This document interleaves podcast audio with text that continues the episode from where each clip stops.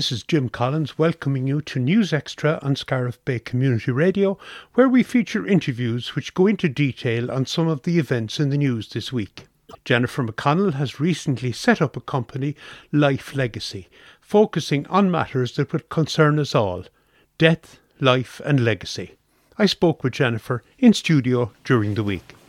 So, Jennifer McConnell, uh, host of uh, Saturday Chronicle and uh, sometimes the news on Scariff Bay Community Radio. First of all, you're welcome. Thank you very much, Jim. Um, Living Legacy. Now, Tom and Patricia Ann interview, interviewed you about Living Legacy, maybe going back in the last year or so. Yeah. But I mean, it's certainly it's an interesting topic. Maybe it's a topic we try and avoid sometimes. But how how is it going? Yeah, so it's going well. So yeah, I had um, I, I was thrilled to be interviewed by Patricia Ann and Tom. I think at the end of January this year, and I had launched Living Legacy November 11th, so the 11th of the 11th last year, with the intention of supporting businesses with regard to succession planning and individuals with regard to end of life planning. Now, it seems like a bit of an odd mix, but when you think of the likes of family businesses, quite often when they're planning for their succession, they're also thinking about their end of life plans, their financial plans, legal plans, all that kind of thing. Now, I'm not a financial advisor or a solicitor, but what I am is I've been trained as a business and life coach. I've 25 years experience working in businesses as well. And I've also had the opportunity of working in unusual organizations and unusual countries. So was very much involved in business continuity, disaster management. So I suppose I come with a an unusual angle of business in terms of the what ifs. So playing the devil's advocate as such. um, and it really, I suppose, over the years, really stood out to me about the importance of planning beyond ourselves. So whether it's in a business, how do we ensure that the business continues long after we're gone, whether we've moved job, moved organisation, or you know changed career, but also even in terms of life, how do we prepare for when we've moved on yes. to another realm? And yes. we actually ensure that we get our affairs in order, but that we're very clear about what our wishes are so that those that are left behind get to honour our wishes, but also aren't left with the burden of huge administrative responsibilities trying to figure out all of the things that were connected to us and really allow them that space to grieve. Yeah. So, Living Legacy was born with the intention of actually helping people, whether as businesses or individuals, to actually create and live their legacy. I suppose failing to plan could result in an awful mess. Oh, huge. So, I, as part of this business, I do a lot of research. I talk to a lot of people, whether it is business owners, family, uh, funeral directors, financial planners, lawyers. And really, probably the biggest, there's two big issues when it comes to things like lack of succession plannings, lack of end of life plannings, is the headache that is left for people and also probably the blocks in people getting started in this process. Mm. Quite often, when we come to talking to people about end of life plans, they just go, yeah, yeah, yeah, ah, yeah, yeah, sure. No, I did a will 20 years ago. Or, oh, yeah, I must get around to doing a will. Mm. But end of life planning isn't just the will. The will mm. is one element of it, but it's uh, everything from actually how are you honouring your life lived? So, again, you could have where you may have a funeral service in your honour and somebody's to stand up and give a eulogy. And you don't necessarily have a say in what they get to say. but with regard to the legacy, is for some, legacy is making a donation to a charity. For others, legacy is financial wealth. But actually, for many of us, our legacy is the mark that we make in the world. How do we change things for the better? And how do we actually pass on something good for others to benefit. So that's the aspect of legacy that I'm looking at, mm. but bringing all of the elements of the financial elements, the legal elements, and the life elements for everybody to be considered and also to, I suppose, be informed so that they can then make the best decisions, get their affairs in order, and then use that as an opportunity to make space for the life yet mm. to live. There's there's a stumbling block though, Jennifer, and I mean it's it's the case with every single one of us, mm. myself mm. included we don't want a, a, conversation about our death mm. is not something that we're happy with or we're comfortable in. Yeah. Uh, and I suppose you need to to overcome that hurdle if you want to, to do it properly and efficiently. Well, it's interesting actually because just on my way here, I was listening to the radio, and actually, um, an aunt of mine had messaged me and said, Joe Duffy is they're talking on the show about cremation and funerals. And this week, on the 4th and 5th of October, is the Funeral Times trade show, of which I'm going to. um, but that's really an opportunity for the likes of funeral directors to come together, learn about kind of, you know, new practices, have a chance to actually learn from each other's experiences as well and look at new opportunities. So there was very much a focus on that on the radio today. And it was fascinating the number of people that rang in with their own tales of how maybe a father has donated their body to medical research, a mother who uh, they had actually donated her brain to the brain bank in Dublin. And so there's a lot of people actually doing a lot of things with regard to advanced planning for their death, but it's just not a commonly thought are, are talked about thing. And so when we actually, like in Ireland, we're phenomenal at talking about life when somebody's died. Somebody else, though. Yeah, but we're not good at talking about death while we're living. Yes. And so we're great at toasting people, honouring them, and saying, weren't they great? But what about, well, they're great while they're alive? And so the way I approach it is not just about death, dying, doom, gloom, but is actually about looking at your life. So it is taking that kind of life coaching approach in the sense of looking at really reflecting on your life lived to date, looking at things like what are your values, because your values will inform how you're cared for if you're not able to care for yourself. They will also inform if you have a family business or if you're working for another organisation, what are the values and how is that reflected within the organisation that you run or work for and the career that you've chosen to undertake? But values as well will also identify and help clarify your boundaries as to the things that you don't want.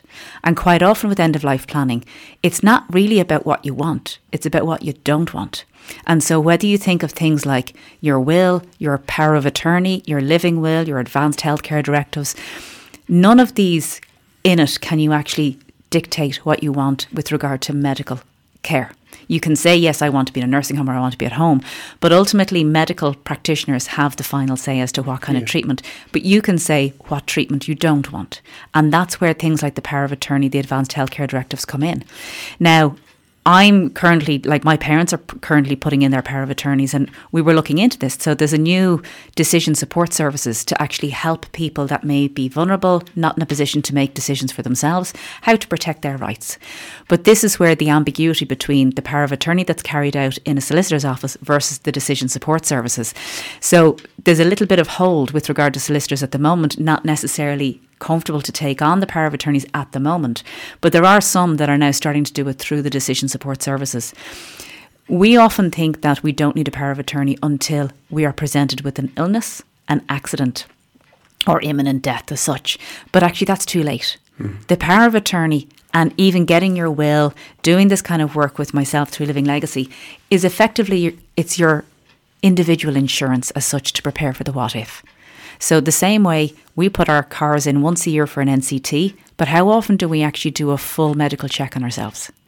The same way we take an insurance out for the car, insurance out for the house, insurance out for all manner of things in case. But yet, we don't think that putting a will or an end of life plan in place is necessary until we're forced into having to do it. Yes. However, once you do it, it's actually the burden is lifted both from yourself and your loved ones because now everybody's very clear on what you want, what you don't want. The formalities are in place, and you just get on with life. I know. And of course, if you leave it too long, I mean, A, you may not be in a position to do it. Yeah. Or you you may be, you know, kind of in a position to do it, but maybe influenced by other people, and it's yeah. it, it, mightn't be completely your own decision. Yeah, or you're afraid of offending people if you make certain decisions. Mm. Now, in all fairness, once you're gone, it doesn't matter who you offend; you're not no. going to have to deal with it. but I think the thing is, is it's the level of grief and distress that families are put under when a loved one dies because they're already grieving. Hmm. And now they're faced with all of the administration, the what if what's going to happen if it's a farm what's going to happen to the business mm. what's going to happen to the house and it may result in what, conflict and quite often does because there's an avoidance of discussion yes. and so that's where my work really comes in to help individuals really kind of take stock of their life think of all the things they've achieved things that they may have overcome maybe lessons learned from their parents, their grandparents? What are the things they would like to pass on to the next generations? Yeah. And that also includes the financial and the legal aspects as well. But the sooner you get that in place, the sooner everybody's clear. Now, not everybody's necessarily going to like your choices, but if they're your things, then it's your choice to make. Yes. But of course, you don't have to tell them either. You don't. I think, though, quite often it's actually better when you do. Now, again, not every family is harmonious and there's always going to be gripes. And you put any group of people together, there will always be gripes and friction. I know for myself, I had the fortune of sitting down with both my parents and my brothers. And we sat down last October because I did say, I'm, I'm going to be offering this service to people. I think I need to make sure that my family is Yes. in place first. And we were fortunate because both my parents have donated their body to medical research, as have I since then. But we also spoke about the things that they would like. If they're not able to care for themselves, what kind of care would they like? What environment do they want to be in? So, even in terms of what do they want in the television? Do they want music in the background? How do they want to be dressed? How do they want, what food do they want to eat? So, we had this really interesting conversation about it. And at the end of it, we all went, oh, God, that was great, actually, just to, it was 30 minutes and it was done. Yes. yes. So now it's a case of okay, well, what things need to be updated since that conversation? And so they're the things that we're now all getting in place, but we're all doing it together. You know, so there is that level of harmony. But I also know from families as well where there hasn't been that harmony, there's been an avoidance and a fear of actually having to have those difficult conversations. So that's where sometimes speaking to somebody like me, going to your solicitor, going to a financial planner, you, you're protected in making sure that you're also aware of tax reliefs, tax mm. implications, tax burdens that you're going to be leaving on your family. And you're clear in your thinking as well. You're clear in your thinking, and I know from speaking to financial planners and to those in the legal profession is they quite often are dealing with people who haven't started thinking about it yet. And they're in the office, then suddenly going, No, well, I want it this way. Oh, no, no, I wanted it this way. And, you know, these professionals are there kind of going, Well, hang on, you need to have these conversations first before you come in. Yes. And so that's where my service is, is the step before. Hmm. So it's actually giving you the space and the time to be able to think of these things, but also do it both when you're healthy, well, and able, or if you feel that you're at a point where maybe it's an important to do it now. This is not about waiting till the end to do it, but this is actually about planning for the end so then you can begin to get on with the rest of your life. Okay. Yeah, it sounds. I love the idea of, we'll say, the- your emphasis as well on uh, on a person's values. Yeah. And on the positive things. Yeah. You know that emanate from a person's life that they would presumably w- would have passed these on to their children Yeah. anyway. Yeah, for and, sure. And to those people around them. Yeah, But, but I mean, it's it's uh, it's making absolutely sure that. You know your wishes, however, that everybody knows your wishes at the end of the day. It is. It's about honouring who you are, commemorating who you were, but also ensuring that your legacy continues long after you're gone. And definitely looking at it from the, I think the thing is when we're faced with something that can be quite daunting and maybe a negative connotation is flip it. Flip it into what's the positive aspect that you could look at. And so, again, rather than going end of life planning and people th- focusing on end, is actually look at the legacy because the legacy is that is something that happens on a daily basis. We all impact and influence other people without necessarily hmm. realizing how we do it. And that lives on after That lives on. And but the thing as well is I think quite often we think legacy is something big. It's like, well, I had this business or I had this big job. Quite often the people that are nearest to you don't care about what job you had. You know, I think most people in my life don't really know what I'm doing except now Yeah. they, they just think I'm kind of down some other bizarre route and focusing in on death as well. But it is that thing of actually the things that possibly people will remember us are the quirky things or, you know, Yeah, the values that, that, little you, event that happened when you were eight. You know, Yes. th- they're the things and they're the endearing moments that people will remember you by. The bigger things are the way that you're able to earn money to then actually invest in the things that you, the people you love, the things that you want, and also in your wider community. So there are benefits to that. Yes. But it's ultimately about using this as a way to take stock of your life so that you can then really look at the life yet to live. What are the things you'd still like to do, regardless of your age, your ability? What are the things that you would still like to fulfill for yourself? Okay. How can uh, any of our listeners who want to, you know, delve further into this part of their lives, how can they contact you So they can get more information? Yeah, so I'm running a program at the moment in Ogonnelloe and in Scariff on Mondays. So that's starting now next week on the 9th.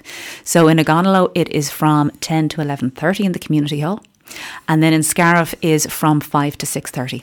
I'm also doing an online program then on Monday nights. So you can reach out either at info at livinglegacy.ie or you can go to livinglegacy.ie or follow any of the social media um, pages on Facebook, Instagram, and LinkedIn, which is at livinglegacy.ie. The thing as well is, is that even if you feel, okay, you're not necessarily interested in a group setting, you, I also do predominantly at the moment. I've been doing one to one coaching, um, and I actually got a lovely testimonial there about an hour ago from somebody.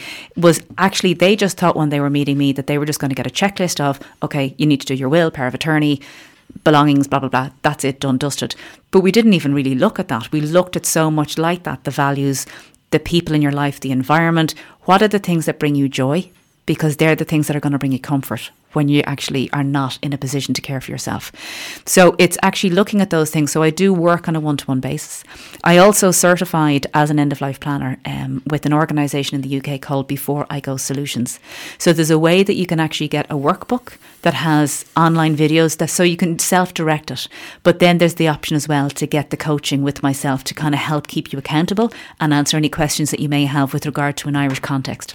Yeah, I, I would imagine that for, for most people, particularly people who haven't thought much about this anyway, yeah. they might say to you, like, listen, I haven't a clue, tell yeah. me where to start. Yeah, yeah. And, and that's where you can come in. Yeah, that's where I come in. So I think it's the, the thing of if you actually look at, you know, we all talk about doing the spring clean.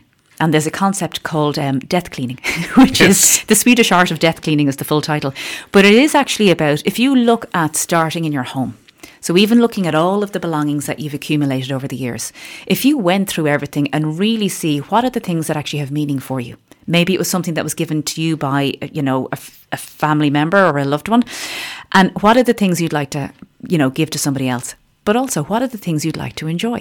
Yes. So you have all of these things. What are the things that don't matter? Get rid of them. Yes. Can you gift them to other people? Donate them? You know, how can they be repurposed elsewhere?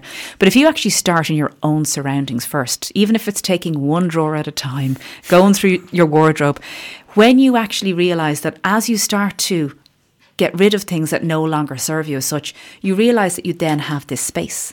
And that's the way when you kind of go, oh, I have a bit more room in the wardrobe now. Maybe I'll go and treat myself and I'll get a few new clothes. But it's the same when you look at the end of life planning is you're actually taking stock of everything that's connected to you. Even in terms of digital legacy, so like emails, social media accounts, online bank accounts, all of these things by taking stock that then frees you up to actually look at all the things that you still want to do. So that's where the one to one helps, but also the groups can help as well because you have a little bit of, I suppose, camaraderie in that you're all in it together. Yes. Um, but uh, obviously, within the groups, individual circumstances are not discussed unless somebody wants to raise a particular thing that they want to have a question answered. What I cover are the general things like identifying the tax reliefs, looking at financial implications, kind of medical procedure or not procedures but the medical documentation. What are all the things that you need to consider to get your end of life plans in place? But also what are the things that you need to consider if you decide not to get your end of life plans in place? What's the burden that you're actually leaving for others to deal with after you're gone? And i suppose the specifics can be dealt with on a one-to-one basis. They can be dealt with on a one-to-one basis but this again is this is the first stop are the first step, should I say, in terms of really looking at whether it's reviewing everything. And again, I'm not looking for the specifics of your estate, of your belongings. That's for you.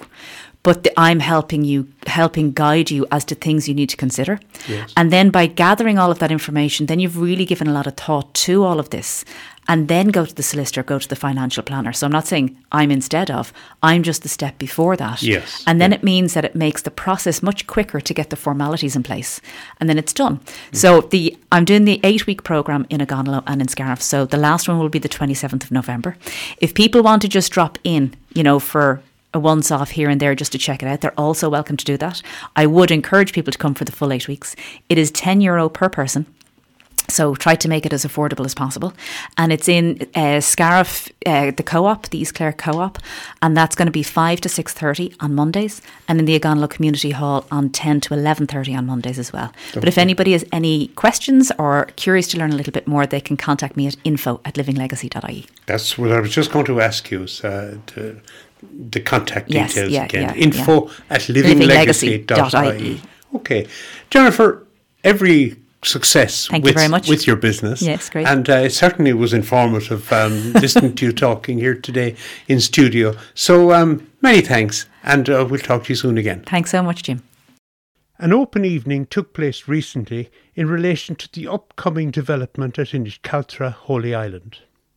Deborah Dudgeon recorded some interviews from the event, including the introduction from Joan Tarmie of Clare County Council, Valerie Mulvin, Chief Architect of the project, and Andrew Todd of Tandem Design Partners. Um, thanks very much, and it's brilliant to see so many of you out tonight um, because this information evening is about getting information out there, and we want you to, to hear what you know and see the information on the walls here. We have um, our design team who have been working really hard on this project, and as Paul mentioned there, we have the current, which is the old rectory being repurposed, and we're hoping to break ground between now and Christmas construction will start on that project. So that's been through the planning process that's happening.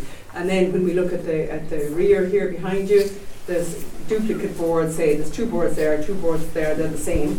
So that is the future and that's going to be a part 10 application which hasn't been lodged yet and will be quite a few months before it is likely to be lodged. So um, I'd like to, I suppose, point out we have an, a really strong design team. We've been working on this project for quite some time.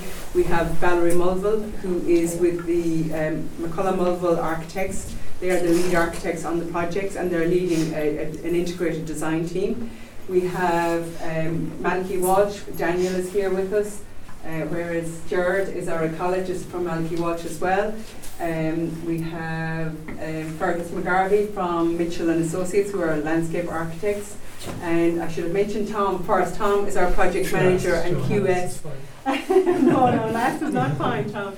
But uh, Tom has been keeping us all in order and making sure that we're, we're on track and um, keeping the program going. So thanks, Tom, for appreciating that. And um, last but not least is Andrew. Andrew from Andrew Todd from Tandem um, Design Partners. Um, they have been working really hard on the interpretation. So I suppose when you look at the drawings, you have the drawings themselves from an architectural point of view, but you also have the interpretation, a piece on the interpretation on each of them, the current and the future. Um, and both the, the, design team and um, Andrew's team have been working really hard on this to develop something of a really high quality.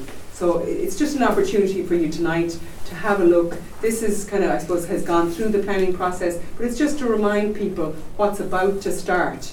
And, and the, um, the rectory, repurposing of the rectory, extension of the rectory into a beautiful space, linking it in with Astor Park, who Mount Shannon Community Council have very kindly um, offered to open up, you know, a, a, link between the two. So you have side by side, you have two lovely green spaces side by side each other, creating a beautiful area within the heart of Mount Shannon Village. So that's the that's about to happen, and construction about to kick off. And then there's the future project behind you here. So it's just to be really clear on that. So there will be. Um, if you want to have a chat to any of the design team at, when you're looking at the boards, feel free to do that. And if you have any questions, just direct it to, to whoever is, is part of that team. I'm Deborah, and Deborah, Deborah. Dudgeon from Killaloe, and I'm recording for Scariff Bay Radio. So you're the chief architect in this? Yes, yeah. I'm one of them. There's a whole team of us. Okay. There's yeah. a team of us working away on this. We're excited. we're very it. excited about yeah. it because you know we're just about to start now on yeah. the first phase, mm-hmm. and it's kind of interesting to think about it as two phases that are distinct. Yeah. And the reason for that is really to do with the very special nature of Mount Shannon and the lake. Yes. And the island. Of course. Because the island and all its monastic remains, we have to protect them. The yeah. island is really the centre of all of this, and the island is why we're all interested. We're yes. all here, and we've been talking about how do we very sensitively allow tourism to grow, yeah, and at the same time, how do we make sure that the town benefits from of that? course, and it's because not that in-out really tourism. Yes, we're all scared of that. We don't. That's we right. don't want to clip them over. No, I think that's very, very important. Yeah. So yeah. the numbers don't have to be huge. No. But it's about developing an, an infrastructure that supports what's going on. Yeah. So at the moment, the idea is the rectory gets up and running, Uh-huh. and in a way, that's a kind of a tester to indicate that the place can be a real centre for tourism for East Clare. Yes. But also, I think it's a good way to allow people to see, you know, the, the, the Part 10 and the and the and that application. That's the next- the big That's bit. the big Yeah, bit. yeah. But that's the reason for that is really to do with if you increase the numbers, you Yeah. have to make sure you're not damaging the environment. Yes, very so good. there's underwater archaeology going on. Great. There's log boats have been found. We've got to build a new mooring. But all that has to be done with Irish Waterways and with the National Monuments Department. So we've a lot of discussion that we've been having with all of those. Very, very interesting. Uh, our team has an archaeologist on it, on it Claire Walsh, uh, and an ecologist. Those things contribute to us trying to make a very holistic project. That sounds really Yeah. lovely. Yeah. It is. It's it's not a- a quick hit. No, No. And in fact, the thing we've spoken about most this evening is Ah. what people are calling slow tourism. Yes, of course. That it Yep. means people are coming because they want to be here. They're not on a bus. No, like and they spend- they- they the spend day. time and here. they spend time here. And we Exactly. want we want the Mount Shannon tourists to come to Killaloe Yes, and see course. all our heritage. Yes, So because you have Brian Boru and St. Flannan's and all yeah. of that, and. Andrew from Tandem, who's over there, has been working very, in, very in depth with with all of those historical people. Oh, good. Because his idea about the interpretive centre, Yeah. both in its early phase in the Yeah. and as it develops into the bigger. He's interested in, in developing the stories of people Oh, lovely. from the area. Good. And that's really crucial because Yeah. he's very knowledgeable about it all and he's done a lot of work on it. Good. And we were talking a, a little while ago at the Community Council um, meeting about the possibility of perhaps getting artifacts that would have been excavated from the island Yes. in the 60s. Yes. And trying to get them to Get, bring them back Bring them back. Repatriate them. Yeah. It's a bit like the skulls in English Yes, opera. it is. Yeah. And there's every possibility that that could happen, but it would need a real group of people Oh, good, here to look for that and to demand it from the National Yeah, Museum. yeah. So that's a task that people need Oh, to be no, getting a started fun on. one, yeah, yeah, yeah. be wonderful because you know when the new visitor centre will be down by the harbour, that's complete. It can take much bigger numbers than the rectory. The idea is that you grow the numbers slowly over a few years, and and you keep it at that sort of sustainable level. Yeah, There's a lot of work that we've done in terms of making pilgrim paths again, Okay. but making them without destroying the archaeology that's there. Okay. So NUIG and Galway are doing a project on exactly how to make those paths. Okay. Which is part of Fergus McGarvey, who's, who's uh, the landscape architect Okay, there. very good. He's doing that project in Lovely. Galway. Okay. Um, it's very, I suppose, it really is a deep dive. This one. It's not just a shallow. What can we do and how No, I, can it which is very reassuring. It's, it's really, yeah. and to me, it's also interesting to consider what will happen to the rectory when the new centre opens, say in five years' time. Mm. Yes, yeah. So that's something that the, the local community need to be thinking about and saying, right, is it going to be art? Is it going to be a shop? Is it going to be? It can be used though, because it'll be Well, finished to the yes, very high will, standard. it yeah, will, that'd be wonderful. Yeah. So Clare County Council will need to be persuaded that that's a building that you can still make use of Yes, community hub and Yeah. to do all of the things that would work with that. Yeah. Which, which will in the end, you know, encourage people to come to Clare. To live here, then. to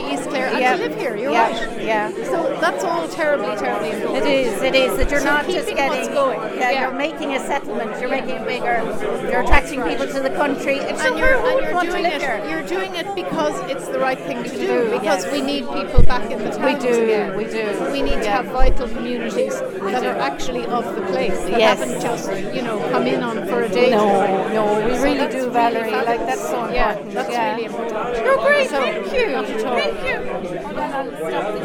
Talking to Andrew Todd, Yep. and you are the Uh, interpretive designer, so visitor experience oh, designer. oh, very good. So you've done the rectory phase one. Phase one for the rectory, so Uh-huh. the focus on the three zones in there, and then also the concept for the, the new build aspects. Ver- very further good. down the road. And the three, the, the spaces in the rec- the rectory that'll start in December. What, Yes. what are those fa- So, spaces? well, there's a reception area first of all, but when you go into the first exhibition space, it's all about the Holy Island and Inis Cealtra and how it was formed and who built it and the characters behind the original development Oh, of very it, good. and then how it developed over the years and became In, such a in a- medieval times, Yeah, like yeah, so, you're going to go right saints Yeah. and scholars. Absolutely, and just and how, how you become a saint and things Oh, like very that. So good, yeah. all, all in day's work, and then Yeah. uh, the next, the new build part when you go through, it's nice open space. You got nice sight lines I through. saw a lovely graphic of it there. Yeah, it's kind of domed, isn't it? Yes, Kind it's a big vaulted ceiling, so it's gorgeous, really lovely. And then at the head of that, we've got a, a quite a sculptural piece which represents all Lough Derg. Oh, good. And then positions you in Mount Shannon, so you understand where you are in relation to the island. Of course. Lough. Yeah. And then along, along the left-hand side, we've got built into the walls the listening booths, so you'll listen to folklore and Oh. traditional music and things that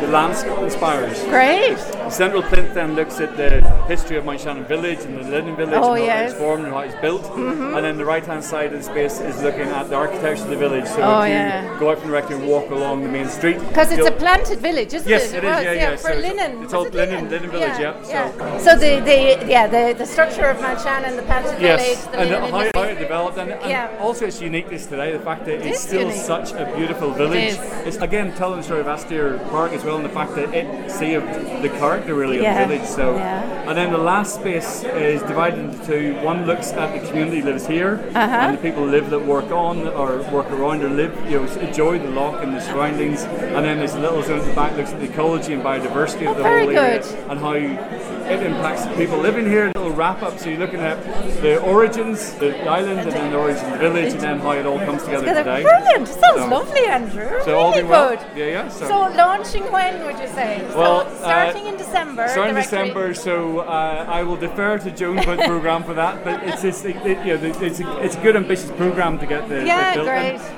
It's the building's already there. There's one extension Yeah. part, so then we'll, Yeah, be exactly. yeah, getting going properly in the new year for the development of the, the exhibition and getting the fit out contract on board for that. Very So good. We look forward to in Killaloe, this centre pointing people down to Killaloe. Yes, you know, absolutely, and tying yeah. in with our heritage. Absolutely, yeah. It's got a so brilliant it's story to tell, Of, so, yeah, yeah. we really have. Yeah. And then St Flannan's in the centre of it all, Yeah. and the oratory. And Yeah. yeah, so it could be really, could really all tie up together. Yeah. Bringing Tuamgraney in with St Yes, Florence absolutely, yeah. And- yeah. We're also working on the Shannon Shannon and Way for Waterways Ireland, so that's running the whole way from the Shannon Pot the whole way down to um, patient scheme. We're doing the length of the Shannon coming down this way as well, so it's going to start Oh. connecting everything It's together. brilliant, yeah. So, So- this is kind of Blue Way, Hidden Heartland. Yes, all that exactly, yeah, Tying yeah, up. Very So- good. Well, thank you, Andrew. Absolute pleasure. Nice to talk to you. You too. I spoke to Charlie McDonnell, Vice Commodore of Killaloe Sailing Club, about next Thursday's talk in the Lakeside Hotel on the life of Conor O'Brien. I'm joined on the line now by Charlie McDonnell, who's a Vice Commodore with Killaloe Sailing Club. Uh, Charlie, you're very welcome to Scariff Bay Community Radio. Uh, thank you for having me. Charlie, you are organising uh, a talk, a very special talk, uh, in the uh, uh, in the Lakeside Hotel in Killaloe during uh, the coming week, and um, I've rang you up really to uh, have a chat about it. Good. Yes. Uh, the we're talking about uh, the life of Conor O'Brien and uh, his life, and I suppose his his sailing exploits as well. yes. Uh, Conor O'Brien is a, a famous sailor and has written many books on sailing, but he was also an Irish patriot was involved in gun running in the Kelpie. The Kelpie and the Asgard were two boats that uh, brought arms to Ireland during the re- in, in 1914. Um, Conor O'Brien uh, sailed around the world from 1923 to 1925. He actually left uh, Dun Laoghaire uh, on the 20th of June and returned two years later on the 20th of June in his 42-foot yacht Saoirse, meaning freedom, and to, to celebrate the starting of the new state. Um, so, so he has written uh, books on that voyage, and um, he, he is uh, he is a man that people probably should know about. Um, Yes, and of course he was um, descended from the O'Briens uh, of Kincora. Yes, he would be. You know, he would he he would be he would be. I think a nephew of the Smith O'Brien of the uh, 1848 um, Young Ireland um, revolution at that time, and he, he would be related to the O'Briens of Dromoland Castle. So he would be in that line from Brian Boru. He would be one of the of, the, of that family. Yeah, and of course, after whom the the the GAA club in Killaloe is named. Yes, that's that's very pertinent. Yeah. Um, So uh, it really is. Yeah. so uh, Conor O'Brien, and I mean, it's for somebody you know who obviously did what he did and sailed around the world, as well as being a patriot and uh, being part of the the movement for freedom in the the 1914-16 period. Um, he's somebody, I suppose, uh, Charlie, that as you say, we should know about. Yes, he was. He wrote several books, as I as I said, and he was also an architect, and he designed the the Saoirse and the Illen. The Illen was commissioned by the Falkland Islanders, and he sailed that. He had that built down in West Cork and sailed it down to um, to the Falkland Islands on uh, in 1928-29. Yes. Uh, that boat was brought back by Gary McMahon, and that boat has been rebuilt as well as indeed the the Saoirse has. yes. Um, I saw both both of them down in Baltimore back in May at the at the traditional boat rally down there. Yes. Okay. That's brilliant. And who is delivering the lecture on on the coming week, uh, Charlie? Uh, his name is Vincent Murphy. I've seen his lecture in Foynes. Um, it, it is a project of his to write this um, or to research the life of Conor O'Brien, and it is an excellent le- an excellent lecture, very well researched and lots of detail in it. Um, so, so that's basically it. Um, The other aspect to the thing is, I suppose, that we are keen to promote sailing in the Killaloe area. And Yes. Conor O'Brien was the first man to sail around the world south of the Great Capes in a small boat. Um, we, as you we were discussing earlier, uh, um, invested in a new clubhouse and uh, sailing development, uh, and, and re- we're in receipt of funds from the Clare leader and the Tipperary leader group. Yes. So it's it's it's a facility that has been sponsored by the state, and we're willing, or we want the local people to participate in the club Yes. and to come out there and try sailing, and and learn how to sail. And it's above anything, it's a family friendly sailing club. Yes, and, And, um, we were down um, at the opening, uh, the the radio station, and we did a piece on it. I remember I was driving up during the week from Killaloe up to Scariff, and uh, there were a lot of uh, people out sailing. Um, on the in that area there, adjacent to where you are, has the, has the, have the new facilities uh, made a big difference now in terms of the operation of your club and the attractiveness of it for mm, new members joining? Oh, it has. I mean, uh, before this new clubhouse was built, we were really changing out of the back of our cars. Um, we have over 100 members now, um, junior members, family members, uh, single members, and um, we, we have racing every Tuesday night. Uh, now, at this month, it will be on Sundays because of the the early darkness at this time of the year. Um, but Yes. yeah, it, it, it has come on, and we have got new members. But we want we want to have more because we have the facility now to cater for them. Yes. And tell me, I mean, for, for somebody now, maybe a young person who or anybody who, who would like to try it out, uh, can they do that without having to invest in in a in a sailing boat or some type of craft? Can they can they come along and give it a go? Yes, uh, the tri sailing was on Thursday nights uh, up to up to now. Uh, there'll be tri sailing on Sundays as well from now on. And um, if if people get into the website and um, they'll they'll see uh, they'll, they can fish around and see what's happening. But basically, we do have club boats.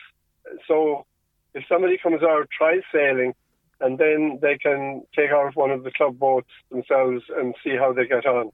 And if they join the club, they don't have to buy a boat themselves. They can use one of the club boats. Um, and and and basically that's um, that's it. We're we're, we're we are keen to encourage people. Uh, it's, it's not for everybody, but but the lake is 26 miles long. It's a Yeah. huge facility for the area, Yes. and we should be using it. And I presume it's possible uh, to get lessons in sailing as well, Charlie. Yes, there are several courses on during the during the summer season mostly, and uh, they are for adults and for juniors as well. Uh, mostly for juniors, and um, they they have different uh, levels uh, of sailing, and yeah, they're they're on, and they're very popular, and they're sold out every year. But Okay. we'll have to, we'll have to, yeah, yeah. So I suppose for anyone who is interested, uh, to go to your website would be the thing to do. Yes, absolutely, and maybe come up on any from now on. It will be Sunday mornings for this month. So come up on Sunday morning. You'll be very welcome to look around and uh, try sailing if there's somebody available, and or, or if, if if not, we can make an arrangement. Um, you know, an appointment for one of the members to take you out. Okay. Listen, that's great. Tell us again uh, when uh, is the lecture on, where, and what time? Yeah, the lecture is on at seven thirty on Thursday, on th- next Thursday, the twelfth of October. It's uh, it's at the Lakeside Hotel in the ballroom there, the Lakeside Hotel in Ballina in in Killaloe, Ballina. Yeah, Okay, well, hopefully uh, it'll bring a large crowd, and it's certainly an interesting subject. And as we said at the beginning, one that's uh, connected with Killaloe to an extent of the, the O'Brien connection. And hopefully you Yes. will get a, a large turnout. Charlie McDonnell, Vice Commodore of Killaloe Sailing Club, many thanks for joining us today. and thank you for having me. And finally, Dan Minchin, chief bell ringer at St. Flannan's Cathedral, has made a chime of Ireland's call, which has gone viral on media, and will be played for the Irish rugby team this weekend.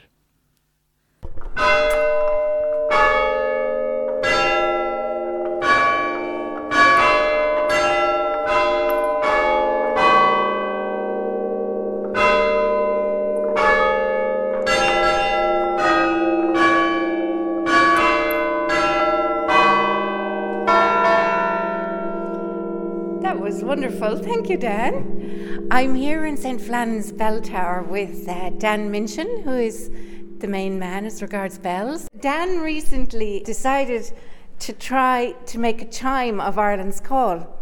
And it was he was here last Saturday when the flower girls were doing their arrangements for harvest. And he said, Sure, I'll go up the tower and see does this work.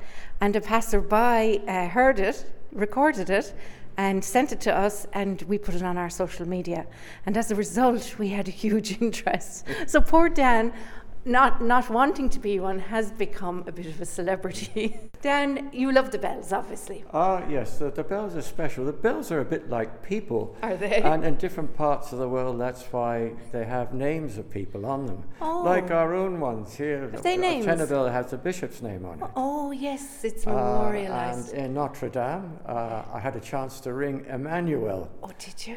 with a coin because they slam it with a hammer now. All right. They used to have a seesaw above it, and people who are probably totally deaf used to rock the bell there. really?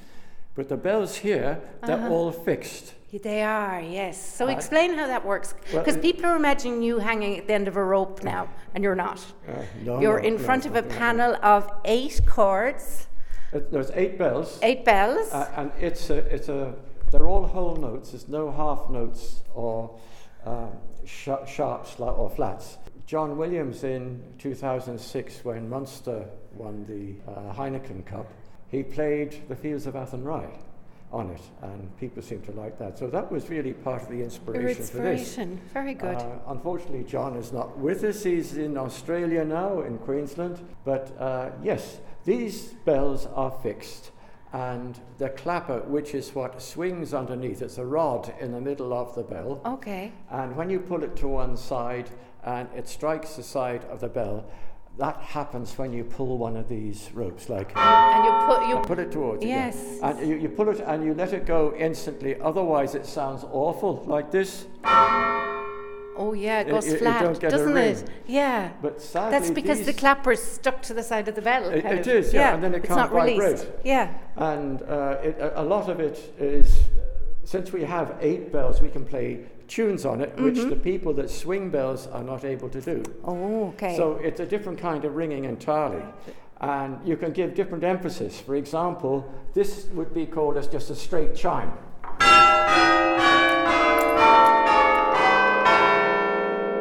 But if you do this, they're exactly the same notes, in uh-huh. the same order, and you know exactly what it is.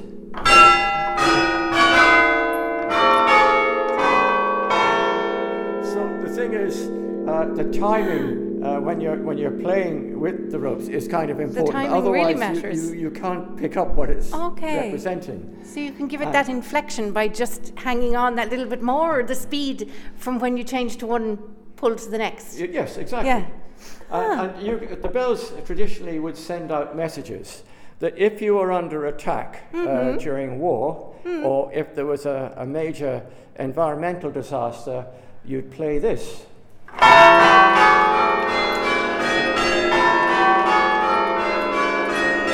And you continue doing that. And that's the opposite to the chime that I rang Okay. initially, which was.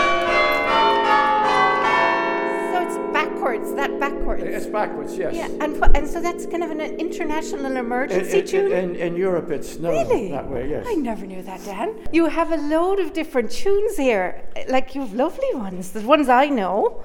Go on, you explain. We had a ringer here actually from Ukraine. Oh, Andre, and yes. Uh, Andrei uh, pa- Pavlik. There's his from Mariupol. His favourite tune was Avondale okay. that he would play. And for Ukraine, in fact, for, for a year before we met Andrei, We would played play this one, Hard Times, Times. Come Again No More. because I felt at the time, most of the churches did ring for Ukraine uh, initially at this time, and they may still do for all I know. Hmm. But every time I've been here, well before a service, I would ring a quarter chime, which is this.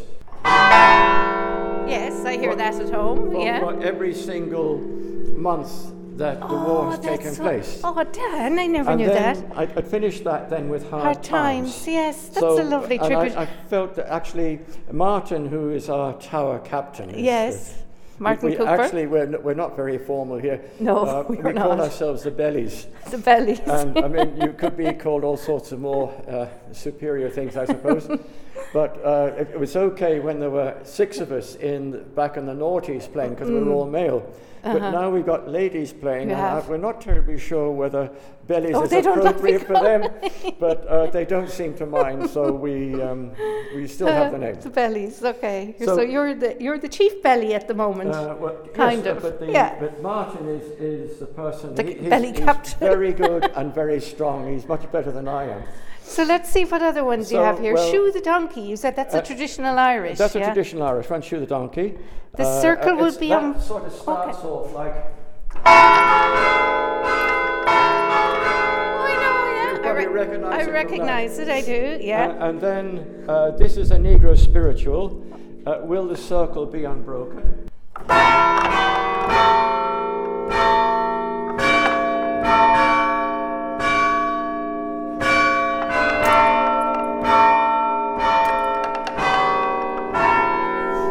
I recognise that now, yeah. Negro spirituals. That's a uh, beautiful like tune. we gather by the river, which is rather appropriate for us. yes, it And then we have uh, some Celtic tunes like Mandalay. Um, uh, these are West Coast Scottish Oh, tunes. Oh yes, um, lovely. Uh, the Sky Boat song. oh yeah, we, we, we, have, we sing hymns to the Skyboat so- song tune, don't we? We, do. I, I, think we do. yeah, yes. there's definitely a I- hymn or two that takes that. I'm not familiar with every single hymn in No, the hymn book. none of us are, I would say, no. And, it's um, wonderful. like, we're very lucky that, to have this, but we're lucky in that we have this flexibility to play tunes, whereas uh, the ones hanging out of the ropes don't have that great flexibility, But they no? sound so much better. Do you though, don't think? they? Oh, I love, I love the ring of, of, of the, the swinging bells. The yes. swinging bells, yeah. And St Mary's now they, They have them. They have them, but at the moment the Are uh, dismantled the and gone. are being refurbished. refurbished. It's so interesting. I'm here in Killaloolaka. We're, we're used to hearing the bells, but visitors, when they come here, they go, "Oh my God, that's gorgeous!" And they love trying them as well, don't they? People really like to have a go. Yeah. And uh, they say the best time I had here was actually when I had a chance to ring the bells. And- and I was able to record it and send it to my friends. It's true, and that's something we have to look at from a tourism aspect here in Killaloe. You know, what kind of experiences can we offer people? And ringing the bells, you're you're taking an experience and you're seeing a bit of Killaloe heritage, and then you're going to the top of the tower and seeing all the counties around us. And and Clare as well. So it's a beautiful experience, really. Well, we, once we, we can are a get it together. town with Oh, 800 years We behind are us here. I would- in in this 800 year old building that is the third on its site on the site here. So we're we're full of heritage. But talking about our rugby heritage now, so we'll go back to Ireland's call, Dan. What what we're hoping to do is you got such a great response on social media, especially Twitter, about you ringing Ireland's call. So, what we're thinking of doing is can we recruit other churches and uh, for the next match against Scotland, we can maybe get lots of churches ringing out Ireland's call in support of our team, which would be fantastic. It, it's, it's, Flower of Scotland is your next one, because Oh, to be no, fair, I, I, I don't think I, I can, can do that uh, legitimately if I'm playing that. I think that we- we're all on, on the one side on this particular day. well, we'll see if we c- if we can get a load of churches ringing out the bells. It would be really special. I think. I think Well- people would love it, don't Well, you? I, I know that, uh, well, you, you've been to St Anne's. uh, Yes, Shandon Bells Shandon Bells, and yes. They, they have uh, exactly the same setup They as have. us, but it's a bit more awkward to play. I, I think they're going to be on for doing this as well. We'll be sending down your tune. So, Dan's wife Barbara was saying he was you were practicing Ireland's call for the week, trying to tweak it to get it right, weren't Yes, you? I, I was only practicing, and then somebody, Somebody outside recorded you. recorded it for some reason.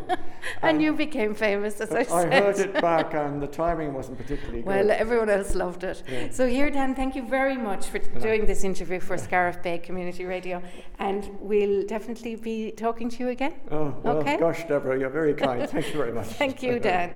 You have been listening to News Extra on Scariff Bay Community Radio. Join us again next weekend and we will keep you updated on local events. This is Jim Collins for Scariff Bay Community Radio.